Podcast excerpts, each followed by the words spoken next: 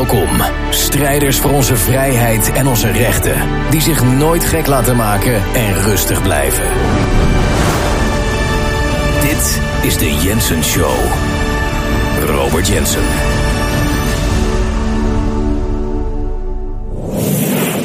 Het hele Kyona-bedrog, het Kyona-narratief, is in duigen gevallen.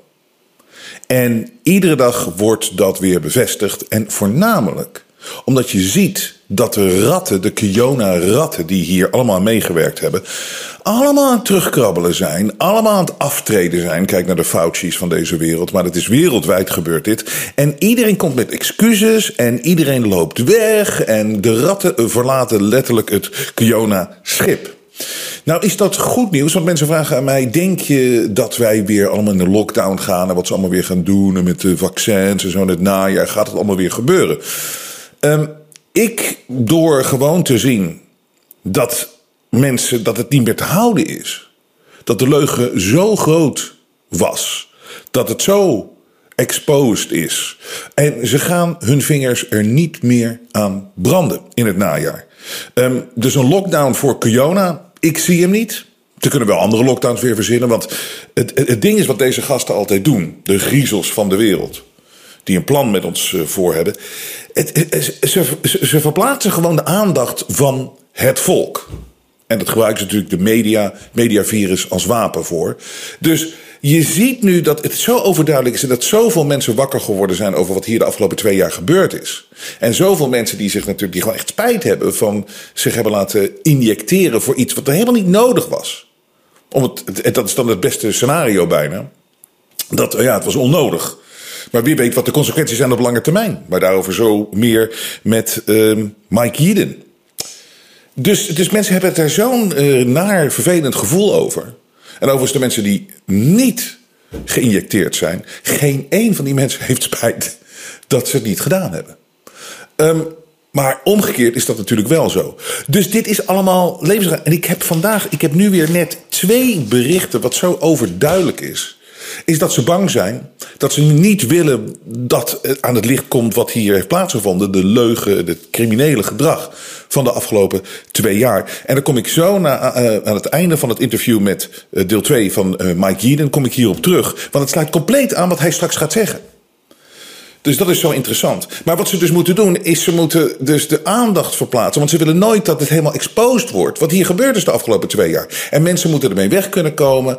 De ratten die mogen ontglippen en die verdwijnen dan uit de headlines. En dan moeten ze dus weer iets anders creëren. En dat is dan het nadeel aan het hele verhaal. Oké, het voordeel is, we zijn even uit deze nonsens van die Kyona en de narigheid. Maar ze zullen weer iets heftigers moeten gaan creëren om ons af te leiden. Nou, dat weten we wat er aankomt. Daar zijn we niet bang voor. Want we doorzien het spel nu. En we hebben een ruggengraat die is sterker dan ooit met z'n allen. En we kijken, we zien het. Dus je krijgt ons er nooit onder. Maar het is wel vervelend dat dat allemaal natuurlijk weer gebeurt. Maar het Kyona-verhaal, het is. Dankjewel voor de reacties op het eerste deel van het interview met Mike Yeadon. Dus straks krijg je deel 2. En het is verbazingwekkend. Je zit echt met open mond. Ik heb het ook nog eens een keer gekeken, het interview. En ik heb met open mond gekeken. Het is zo erg wat hier heeft plaatsgevonden de afgelopen 2 jaar. En zo dus deel 2, waarin hij ingaat op wat er daadwerkelijk in dat vaccin zit. Hij exposed ook, en dit gaat hij gaat hard in, hij exposed ook een aantal collega's van hem die zich uit hadden moeten spreken. Hij noemt ze met naam en toenaam. Hij benaamt ze. En hij vertelt ook zijn visie op waarom dit allemaal nou gebeurd is. Dus het komt eraan, deel 2 van het interview met Mike Yeadon. Maar niet voordat ik jullie bedankt heb voor jullie steun. Naar aanleiding van aflevering 500. Dit is alweer aflevering 501. We zijn pas net begonnen. We blijven doorgaan. En dankjewel voor jullie steun. Ik wil ook zeggen dat onze actie, en ik weet, hij is niet voor iedereen, maar het is wel geweldig als mensen het kunnen doen. Dat voor €500, dus €1 aflevering steun. €1 per aflevering steun. Dus €500 in totaal. Maak ik een videoboodschap voor je. Of ik beantwoord je vragen. In de Jensen setting. En dat is gewoon steun. Het helpt ons om het hier allemaal rond te breien en rond te maken. En dat is €500. Die actie gaat nog steeds door. Ga naar jensen.nl, klik op de banner. En dan laat voornamelijk als je een donatie achterlaat je e-mailadres achter. Wij nemen contact met je op. En dan maak ik hier in de Jensen setting een fantastische boodschap voor je. En ik beantwoord de vraag. Ik neem er tijd voor. Dus dat is voor €500 steun. €1 steun per aflevering. Dankjewel, dat houdt ons in de lucht. Maar ook de andere steun. Want daar hebben ook veel mensen op gereageerd. Gewoon die 500 cent. Dat ik zei voor 1 cent steun per aflevering. En dat kan je doen via patjeaf.com. Daar hebben we de maandelijkse steun van €5 per maand. €5, dat is dat daar tegenwoordig. Nou, dat is misschien één pilsje binnenkort. Maar goed, €5 per maand steun is hartstikke... Alles is wat... En ik zie dat heel veel mensen ook creatief zijn. Sommige mensen die gebruiken de heel erg €50 steun. En dat is ook fantastisch.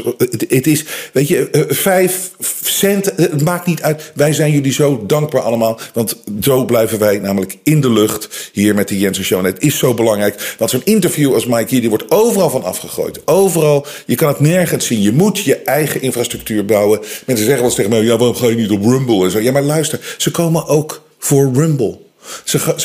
De censuur gaat zo groot worden de komende tijd. Wij zijn erop voorbereid. Maar dat kost heel veel geld om een eigen platform te bouwen, met eigen videostreams. En dat wordt het maar meer en meer. En dat is dan weer het goede nieuws. Maar uiteindelijk kosten jullie ons een hele hoop geld. Omdat jullie kijken veel en meer mensen komen eraan. En we willen dit door blijven gaan in de vrije, onafhankelijke wereld. Want ik heb ook wel eens gezegd, goh, dat jouw interview niet met Yeadon van het internet is afgehaald. Ja, maar dat kunnen ze nog niet doen.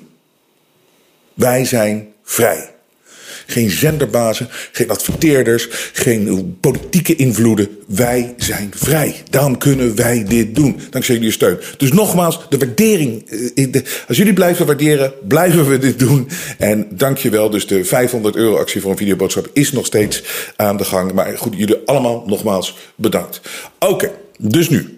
Deel 2 van het interview met Mike Yeadon. En straks dan ook eventjes een aantal berichten die precies aansluiten wat Mike Yeadon zegt. Ik weet, het was een beetje een cliffhanger de vorige keer van afgelopen maandag. Wij zullen ook na afloop van dit interview, we zullen binnenkort op de site gewoon het hele totale interview zetten van meer dan een uur. Dan kun je dat ook delen met mensen. Want het is belangrijk dat mensen dit natuurlijk allemaal zien. Mike Yeadon, Dr. Mike Yeadon, oud vice president en chief scientist bij Pfizer. De vraag die ik hem natuurlijk stelde, wat hebben mensen nou daadwerkelijk in zich laten spuiten? En hier komt Mike Yeadon met zijn antwoord. Deel 2 van het interview met Dr. Mike Yeadon. This is important to mention now because otherwise we forget it because there's so much to talk about. But this is so important for people to know, and we need your opinion on this and we need your views on this. So a lot of people took this vaccine, the Bill Gates vaccine. So a lot of people took the vaccine. Well, it's not a vaccine. We all know that, but for lack of a better word at the moment. But you know, and please inform people, what did people actually shoot up their arms? Okay. So it's a slightly complicated answer, but I am going to answer it to the best of my ability. So I assumed, having come from the industry, that the one thing the industry knew how to do very well was mass manufacturing consistently. If you think of Viagra, it's been around for whatever it is, 27 years, something like that. Or the lipid-lowering drugs like Lipitor, the anti-cholesterol drugs, they have been manufactured and eaten, I would think, in the hundreds of billions of doses, probably, used ubiquitously. Mm. Consequently, if they do one thing well, that's these drug companies, it's mass manufacturing very consistently from dose to dose to dose to dose. So if you bought your Lipitor in Singapore or San Francisco, it'll be the same stuff, even if it has a different batch number. So forgive me, folks. My assumption was early on, it's not true. My assumption was that they were filling the vials with vaccine for a given manufacturer with the same stuff from batch to batch to batch. And I've now learned to my chagrin that wasn't true, that I found my opposite number, a guy called Hedley Rees, Hedley Rees. He is my opposite number in pharmaceutical manufacturing. He spent 35 years in the complexities of manufacturing R&D and quality assurance, quality control, testing, and regulatory and stuff. And he's a Welsh guy, he's a lovely guy. He writes on Substack. And he said he knew it was all bent because he said it would take at least 2 years even to have QC got approval for the QC methods. You know, even to seriously, every single step of manufacturing a complex product is multiple steps, and you have to perform testing at the end of each step, and you have to gain agreement that the tests are measuring the thing you're trying to measure. That cycle takes months for each test. And then you put all the pieces, all the steps together, and you go from starting materials to drug substance. That's the raw material that's going to later be formulated. That's called drug substance. That, you know, it's ages and ages. And the more complicated the product, the more steps, the longer it takes. And then you need formulation steps to turn it into a medicine. So it'd be like having the raw Viagra and then finalizing it as a diamond-shaped, whatever it is, blue tablet. And that, all of the formulation steps and the packing and the filling and the labeling and the shipping and the protection, every one of those has to go through multiple QA, QC steps and approved with the regulator. So he said they shouldn't be able to start manufacturing something that's complicated for at least a year and probably two. And yet they tell us that in 11 months, they went from idea to 1 billion doses ready to go. Bullshit. He said, I don't know what they put in the vials, but it's not what they're telling you. And sure enough, I worked with a lady called Sasha Latipova, L-A-T-Y-P-O-V-A. She's a smart US entrepreneur, used to medical manufacturing and regulatory. And she's performed, as it were, a forensic analysis of the dossiers submitted to the FDA for Moderna and Pfizer vaccines. And she said, essentially, they're empty. The dossiers are almost empty. They're very long documents, but the studies that they should have done in order to at least tell you this is what we've got, this is its performance, here is its safety, said they basically, like 9/10 of the studies they should have done are simply absent. But Mike, I get back to my question. What's in it? What's in them? Is it dangerous? Is it dangerous? Because this is what the general public needs to know. I don't think anyone knows. I'm not even 100% sure the manufacturers know because they don't care. That's how reckless was it pre-COVID produced or? I don't know. Were they just lying around? Because it's interesting. You just said that the whole Pfizer vaccine department or whatever that part of the company is sort of sealed off. Nobody knows what's going on. I know a person who worked there. I'll name him. Dr. James Merson, he was my longtime peer at Sandwich, probably about 15 years. He works in the antivirals. So he was a biologist he was a chief scientist for antivirals. I was chief scientist for allergy and respiratory. Hello, James, you guilty bastard. So he went to Pfizer, and then I think he went to Johnson and Johnson. Either way, he is a very senior figure, very adjacent to these COVID vaccines, and he's a war criminal. He's a criminal. And he should debate me, resign, or sue me right now. And if he doesn't, it's because he's guilty. And someone else who's guilty, and it's a real shame, Dr. Mathai Mannen, M-A-N-N-E-N, who used to head R&D at a biotech called TheraVance. And I nearly took a job with him, and then we remained friends. And for many years, we would meet at least once a year in the US or London for dinner. And then he moved from biotech into Merck and then to Johnson & Johnson. And there he is heading their vaccine program. Hello, Mathai, you're a war criminal too. You should resign, just debate me or sue me because you're a criminal. You know, you're either a criminal or you're asleep. And then finally, let me just say hello to my friend. Number three, do the top three of your best friends. A guy called Menelaus Pangalos. I used to know him as Many, Many Pangalos. We overlapped only about 2 years at Sandwich. He's got a knighthood now. Hello, Semeni, you criminal. So he's senior guy. I don't know if he's personally running their vaccine program, but he's like a very senior, like executive vice president of something. And he's a criminal too. You should sue me, resign, or debate me right now. And if you don't, you've just proved to everyone around you what I've just asserted is true, that the pandemic is a lie, that vaccines could never have been appropriate, even if you'd done a good job, which you didn't. The clinical trials were fraudulent. There is a legal case going on right now, started by a lady called Brooke Jackson, who is a clinical research organization supervisor who detected fraud. The BMJ deputy editor, Peter Doshi, in analyzing the data that Pfizer published, detected things that, in my view, can only be interpreted as fraud.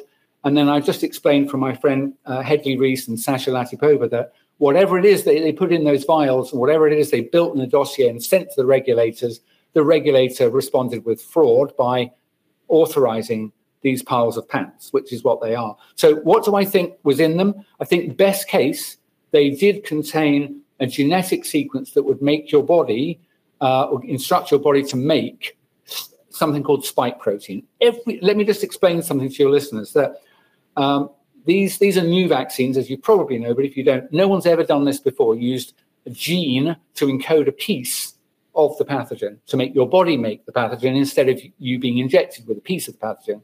And people might think these are equivalents. And as a biologist and a toxicologist, I could spend an hour telling you why that is not true, that if these materials transfect your cells, they take it over and they turn it into a virus protein factory, a virus protein producing factory. And we've no idea whether that will carry on for 5 minutes, 5 weeks, 5 months, forever. We've no idea. Okay, and but this vaccine, the mRNA, the one they use, mRNA and the DNA, but both. And then here's the thing, that the alleged virus, about which I have significant doubts. Yeah.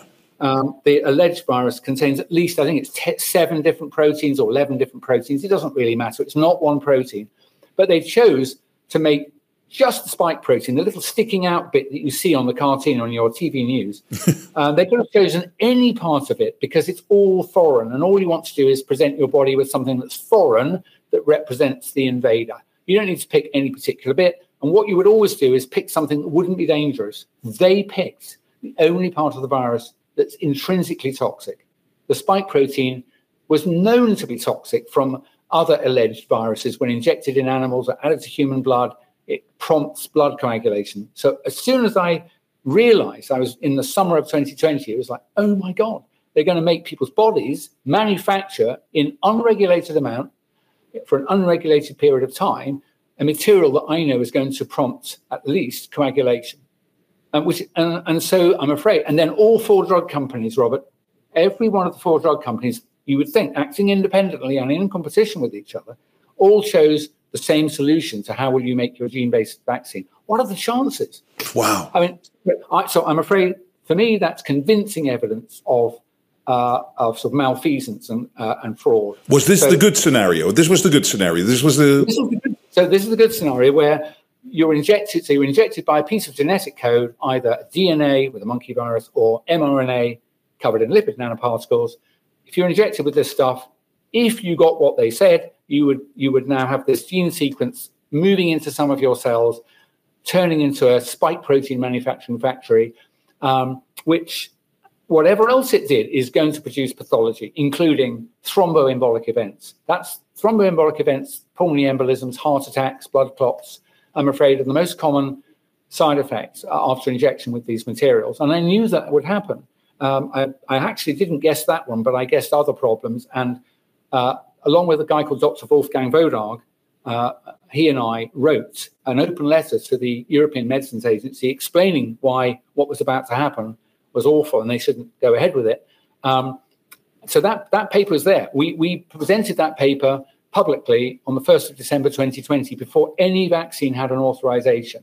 And we anticipated the toxicity. Well, of course, we were both attacked and smeared on our own national TV stations. Someone got a script and on BBC Radio 4, which is the station I listened to for 40 years, they told all the listeners that I was dangerous, misinformation, a threat to public safety, and that was lying, and you shouldn't pay any attention to what he says. But it's all factual. Anyway. It's all true. But I don't want to be I don't want to come over as physician. But this is still the good scenario. Yeah. Well, no. That's the one where. That's if they've given you what they if they've given you what they said they've given you, that's what will happen. But of course, what I'm telling you is they could have given you anything. We have no idea what they've given you. Yeah. I do think now, cynically, and because this is coming from the analysis, I've seen several groups have analysed like 30, 40 vials, little residual amounts that people managed to steal from their criminal doctors. They're either incompetent or criminal. Every person who's still injecting people is either incompetent or criminal at this point. There's no excuse for not knowing what's happening. None at all. I don't care if you've got a mortgage, right? You can't murder people just because you've got a mortgage. And turning your head away from the facts, from the truth, from the obvious. Absolutely. So actually, I think a lot of people are now being injected by essentially dross. It's I can't say it's harmless because I've no idea. I think basically the criminals have realized it doesn't matter what they put in the vials, they're still getting $15, $20 a shot. So they're just like mixing something up, lipids, really? A bit of broken mRNA. But I would have thought it'd be easier to analyze what's in there. But is it so hard to get hold of? I mean, you could do it probably, couldn't you? Well, the thing is, batch to batch to batch, it varies tremendously. Really? So basically, you can't. There is no representative sample that you can measure and say that's it, because you could get 40 vials from hospitals around Boston and 40 from around Bremen or whatever, and they could have different things in them entirely if they come from different batches. Also, they could change over time.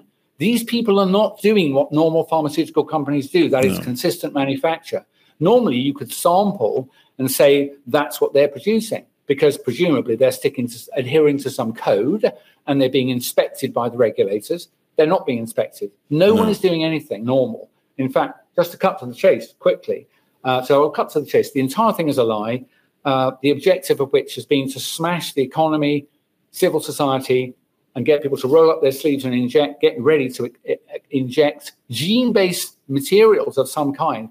And although I believe this era is coming to an end, the very people who supported this, which I call the globalists or the perpetrators, without naming them, because I don't really know who they are the same people who have been funding for many decades all of the themes that underscore the idea of climate change as being a disaster and help, then the sky is falling in. Same people. And they're also the same people who have funded the UN 2030 Sustainable Development Goals, and they're also the same people that come together and manifest as that absurd Bond villain, Klaus Schwab and the World Economic Forum, and their basic fourth industrial revolution. So basically, the pandemic, which never happened, was the opening salvo in a 10-year plan. It's a coup of the world. They've already done it. Frankly, we don't stop them. They've already won. So they've nearly 3 years now. They've wrecked the economy. Remember, there was never a public health threat. Look how much they've achieved through propaganda and technology, censorship, and loads of people know this is bullshit. But they've succeeded in smashing the place, and I'm afraid they are systematically. Using the same money and the same influence, they are dismantling modern society. Let me just enumerate in a few ways. Remember, I'm not an expert, but I can read the bloody evidence. So power systems, in electrical generation systems in every country have been allowed to go to rack and ruin over decades. And now we're at a point where there is inadequate electrical generation, and then they'll turn more things off, and it will be cold and dark in Europe this year. Then they've allowed themselves to become so dependent, say, on Russian gas, and then forced a conflict. And so that will be turned off, and that will be cold and dark. So normally when you think of an outage, not getting gas, not getting water, electricity, you think, well, there'll be executives and workers with hard hats scurrying around to fix it. Let me tell you, I don't think there is any such fix. So as it breaks, they'll be breaking it further. And as the things that depend upon it fail, they'll be breaking those further too. So if you imagine what Germany will be like after 8 months of this. All industry will be off. The grid will be intermittent, if not off. Everything that depends on permanent, uninterrupted power will be off. Supply chains, freezers, medical supplies, food, transport. You won't have a job to go to because the power will be off. And if you imagine someone's got an axe and they're continuing to chop away at the foundations of the treehouse that you are in, and they're doing the same thing at different speeds in Britain. They're doing the same thing at different speeds in Italy. And I've just heard this morning that the Chinese, for their own reasons, have decided to shut down the world's most intensive electronics area. I think Shenzhen, they're closing down 4 major centers, which probably the bulk of the production of all the things that we come to depend on. Our whole lives are experienced through these little glowing rectangles. They pulled the world apart, so basically COVID, climate change, fourth industrial revolution, and I'm afraid they're using the same models, methods of censorship, lies to reinforce that you've got to have less. It's the new sobriety, but I'm afraid it's old feudalism. It'll be a few hundred people own absolutely everything on the planet, including your soul, your assets, your children, because where they're going. So this bit about money I know from a lady called Catherine Austin Fitz. Yep. If your readers don't know about Catherine Austin Fitz, they need to. But she has been watching this for 20, 30 years, I guess. She believes that the Bank of International Settlements, that the criminals running our central banks and so on, all the big corporations, big media companies, big everything, big pharma, big tech, big banks and so on, they've decided that they don't want us as an annoying bit on their spreadsheet, free society and buying and selling from each other. So basically the wreckage of the wreckage of industrial society that's going on right now, and the overprinting of money that we've all seen to support furlough, where do you think that came from, will debase every sovereign currency on the planet, says Catherine, the expert. She spent longer in banking than I have in pharma. So I believe her when she says this. This is a controlled demolition of the financial system, which will have to be rescued by the globalists introducing a cashless digital money instead. Yeah. And people don't realize, if it's cashless, you have no choice but to spend through the authorization system they control. And she jokes, but she's not joking, when she says they will have control over every transaction. If they don't want you to buy pizza, Robert, you will not be able to buy pizza. No. It can be that granular. So it's a total slave society, and people, by scoffing and going, oh, Yeadon's a conspiracy theorist, oh, he's making too much of it. I'm not. No. Mike, you'd be very pleased to hear that my audience is very informed about all of this. For 2 years, we have been slowly but surely getting to the same point where you're at. It's good to hear from you too. But good. It's basically, I said it 2 years ago, this is a war. And look at what happened. The streets were empty, and now the gunshot had been fired. So that's a war situation. And people don't feel it. People don't see it with their Netflix. But after 2 years of doing this, thank God, a lot of people are awakening, and a lot of very strong and smart people are awakening, and those will have to make the difference. They will have to make the difference. I think it's worth saying. It is worth saying that even if we could stop them today, and even if everything fell over, I often say this to people, that human beings have recovered from greater disasters. You know, if you imagine you lived in Hamburg and it's 1946, and you're apparently the housefraus were out in the street with a mortar chisel, and they were knocking mortar off and making big piles of bricks. And then the next day they were starting to build a wall again. It's like, if you're left to get on with it, humans are unbelievably resilient, and human flourishing will return. But if people are actually putting their hands around your neck and squeezing tighter and tighter and tighter, which is what they're doing, if we don't resist now while we've still got wriggle room, I think it will be irreversible by spring. I personally think you will not be able to resist. Correct, because that's logical, yeah. The idea that people can resist with guns, it's like, yes, I absolutely support your right to defend yourself, but you know what? They're not stupid. They have not sought to take the world over using a method that you can resist them.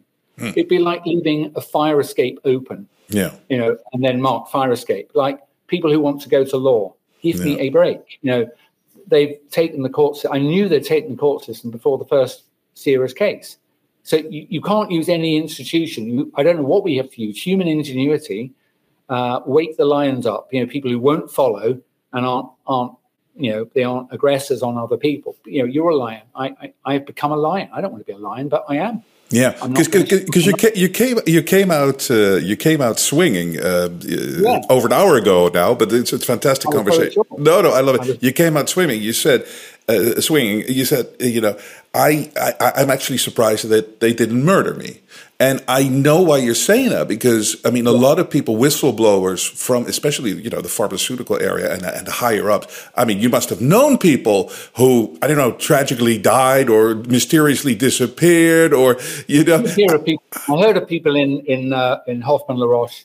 I heard a couple in Switzerland that sort of vanished. I didn't know them, but I did think they have displeased someone. I was aware. I was aware that, and it happens in. I'm not naive. And in fact, people who think this is all conspiracy theory, get real. People with money have always worked with other people with money to try and create a situation where their money is preserved and amplified. You would do the same, probably, in their shoes if you've been born a billionaire. Me? Well, goodness, I'm just saying all of you. No, right, I don't think we would be evil, but I think we would. You'd find yourself in alliance with other rich people. And so, you know, I don't say that what has happened is inevitable, but it's really not that fantastic. No. It's not fantastic. We've been confronted here with true evil and darkness. And the thing is that light, shedding light, by telling the truth, that sheds a lot of light on this darkness, and that's important to do. And we shouldn't succumb to it, and we should keep fighting and exposing. And also, I think we shouldn't be afraid. I'm very much, people who are so gloomy and so this all is doom and gloom. The end of the world is here. How does that help anything?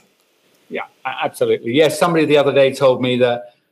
They said unkindly, but probably accurately, you can divide the world into three groups, mostly sheep. Yeah. It won't matter what you say to them. They're not going to do anything except they'll continue to align to the herd. So speak to them if you can, be kind. Then there's the hyenas, which are the people doing this. And they're not nice individuals. And the third are lions that are simply, they're just going to speak their truth. And, basically, if enough of us stand up, I think others will realize the truth of what we're saying. And it's up to them. Do they want to orientate to what the hyenas tell the sheep to do, or are they going to walk in our direction, walk in the light? Because if we could end on a positive note here, I mean, all the things that you've been warning about for 2 years, all the stuff that we've been talking about here for 2 years, it's been proven correct. There's basically, we've reached a point where, once again, no serious person or semi-serious person can continue with this nonsense and can support it. And that's a good thing, because it's been two dreadful years and they won't stop. These people will keep coming at us. But here's just a couple of minutes to your peers, not you, but your peers in regular media, like BBC, ITV, Sky, all these CNBC and so on. Let me just address you for a moment. Sure. If you think that the globalists' warm words to you, that you will have a golden seat at the table, and therefore you should just keep doing what we're telling you. If you believe that, you're a bigger fool than I already take you for. They're going to eviscerate you, take your assets and your children. So if you think you're going to protect your children because you've got money, I've got news for you. If you happen not to be the person around the golden throne, after the digital introduction of digital cashless money, they will take your assets, your houses, your cars, your family. They will. They will take your children. All of this is about dehumanizing totalitarian control. There's not going to be room for nice little cozy families. So if you want to take care of your family in either now or when you're older, have community of any kind, at any standard of living, you have to shake free and turn towards the light. Deny them your fear. Deny them your cooperation immediately. I mean, now, and the one of you and those of you in media, resign today. Announce that this is all fraud and you're not going along with it anymore, and then resign. Or tell your executive editors you're going to speak truth today, and persuade if you could imagine persuading 3 or 4 presenters and important anchors on one TV network, that today we're no longer going to go along with the bullshit, and we're going to actually start telling the truth from today. And imagine if the owners of the station say, well, we're going to fire you. And they'll go, well, you will have no show tonight, because all 4 main presenters and all 12 stand-ins are all leaving. Yeah. Because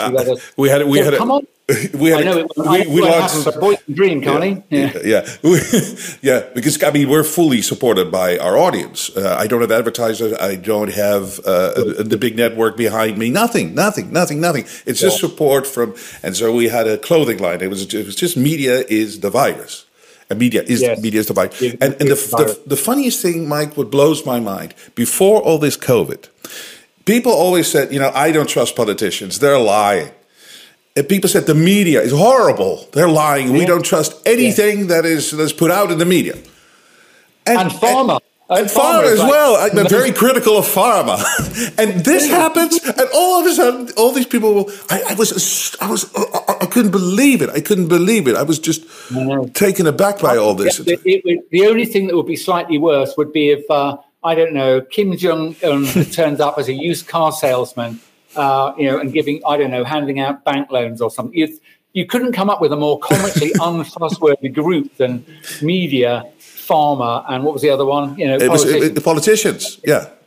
It's literally absurd. You couldn't come up with a less trustworthy group if you tried, like, estate agents. Absolutely. But I think what people now see more... So the politicians and the media, people already knew, but somehow went right back to them. But the thing is, I think big pharma has also been exposed here. I mean, the big pharmaceutical companies. So. Yeah, no, but I knew there was some evil going on. I never knew it was like this, Mike. I know, me either. I suppose I just never saw evidence of it, and it never occurred to me to look. I haven't got a better defense than that. I'm sure the evidence was around me, but I just never looked.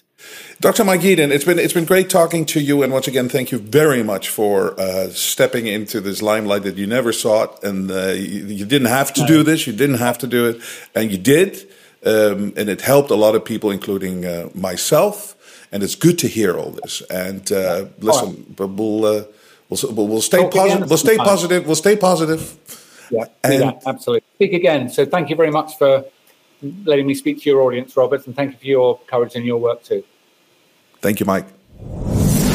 Wat een moedige man, Dr. Mike Yeadon. En het was een eer om met hem te spreken. En ik weet zeker dat we dat in de toekomst vaker zullen doen.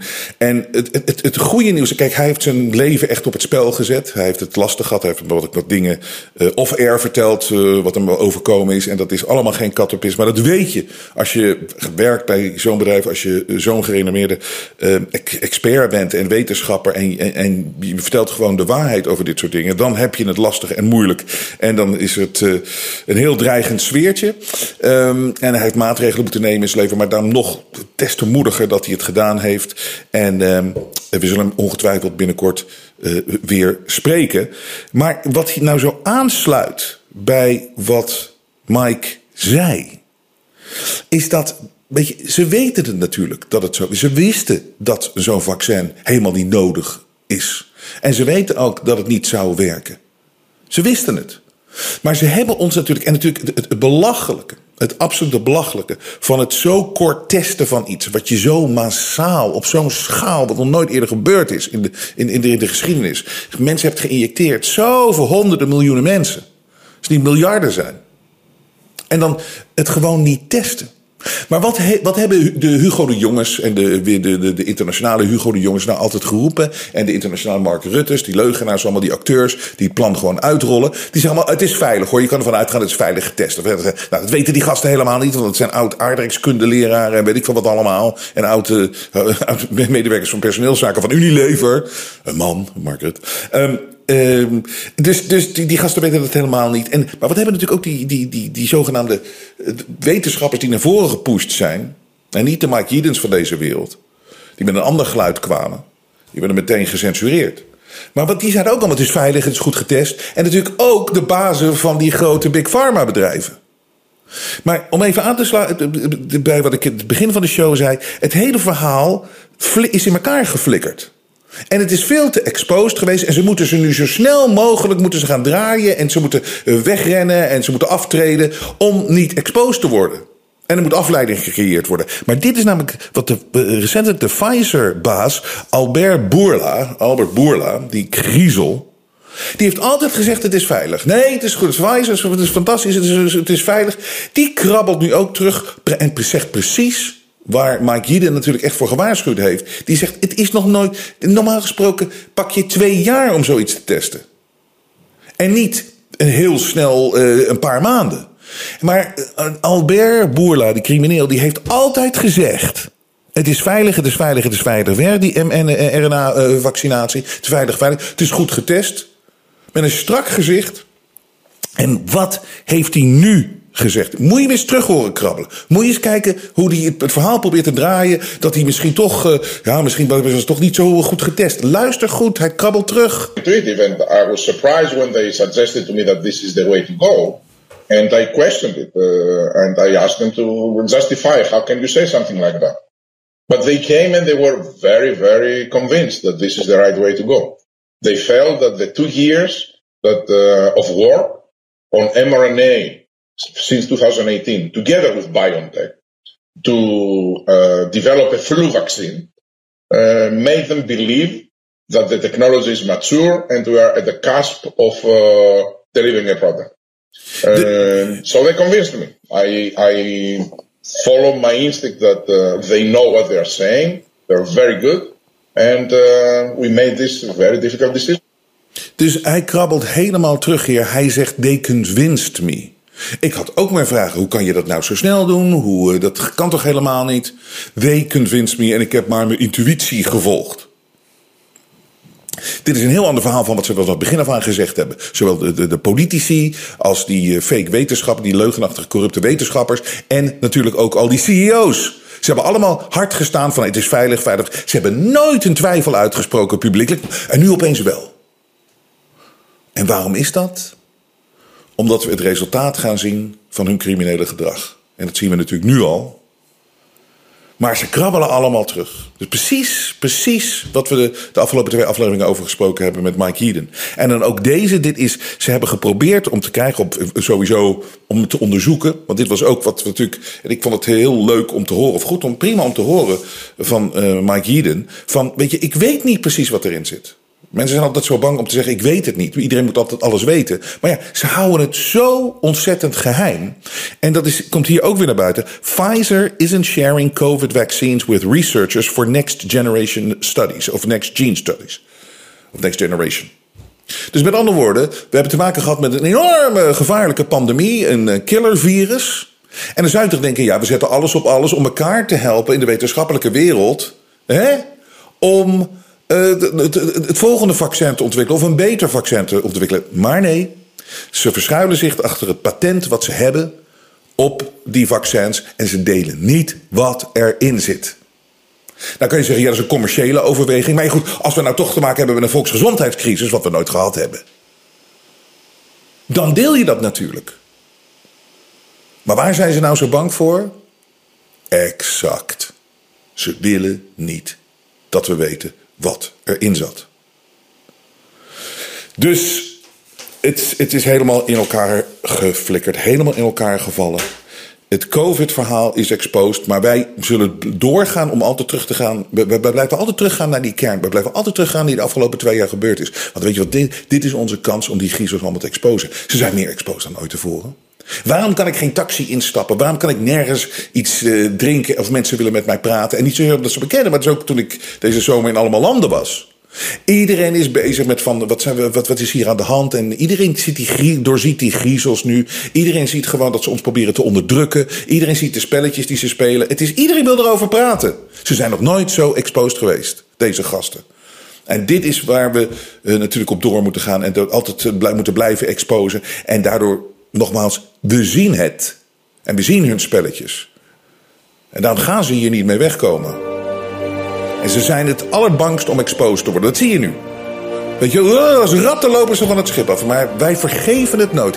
Ik vergeef het deze gasten nooit. De media toont zijn ware gezicht. Maar Robert Jensen buigt voor niemand. Steun het echte geluid via jensen.nl en wees onderdeel van de vooruitgang. Het vrije geluid laat zich niet censureren.